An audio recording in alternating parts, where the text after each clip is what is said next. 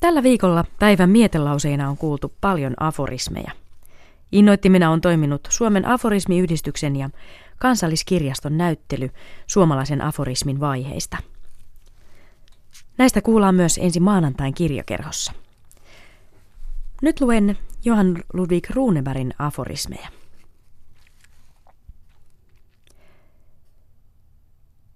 Niin kuin joutsen kirkkaaseen salmeensa, niin tarvitsee ihmisenkin usein sukeltaa lapsuutensa puhtaihin muistoihin, huuhtoakseen pois pölyn miehuuden ikänsä toimeliaasta elämästä.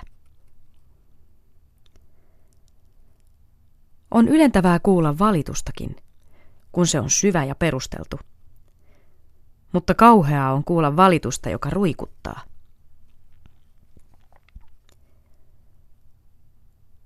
On jätettävä se vanha, joka vanhenee, jos tahtoo palvella sitä vanhaa, joka ei koskaan vanhene. Viisaus on hulluutta, ellei se ole täynnä lohdutusta. Ihmissielun voimat ovat kuin kasvin.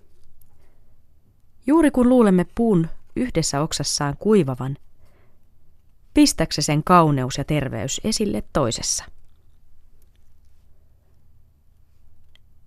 Semmoinen on ihminen. Hän voi olla kullasta ja kuitenkin ontua, ollessaan hampaana samassa kellossa, jossa messinkin ratas käy varmasti ja tasaisesti.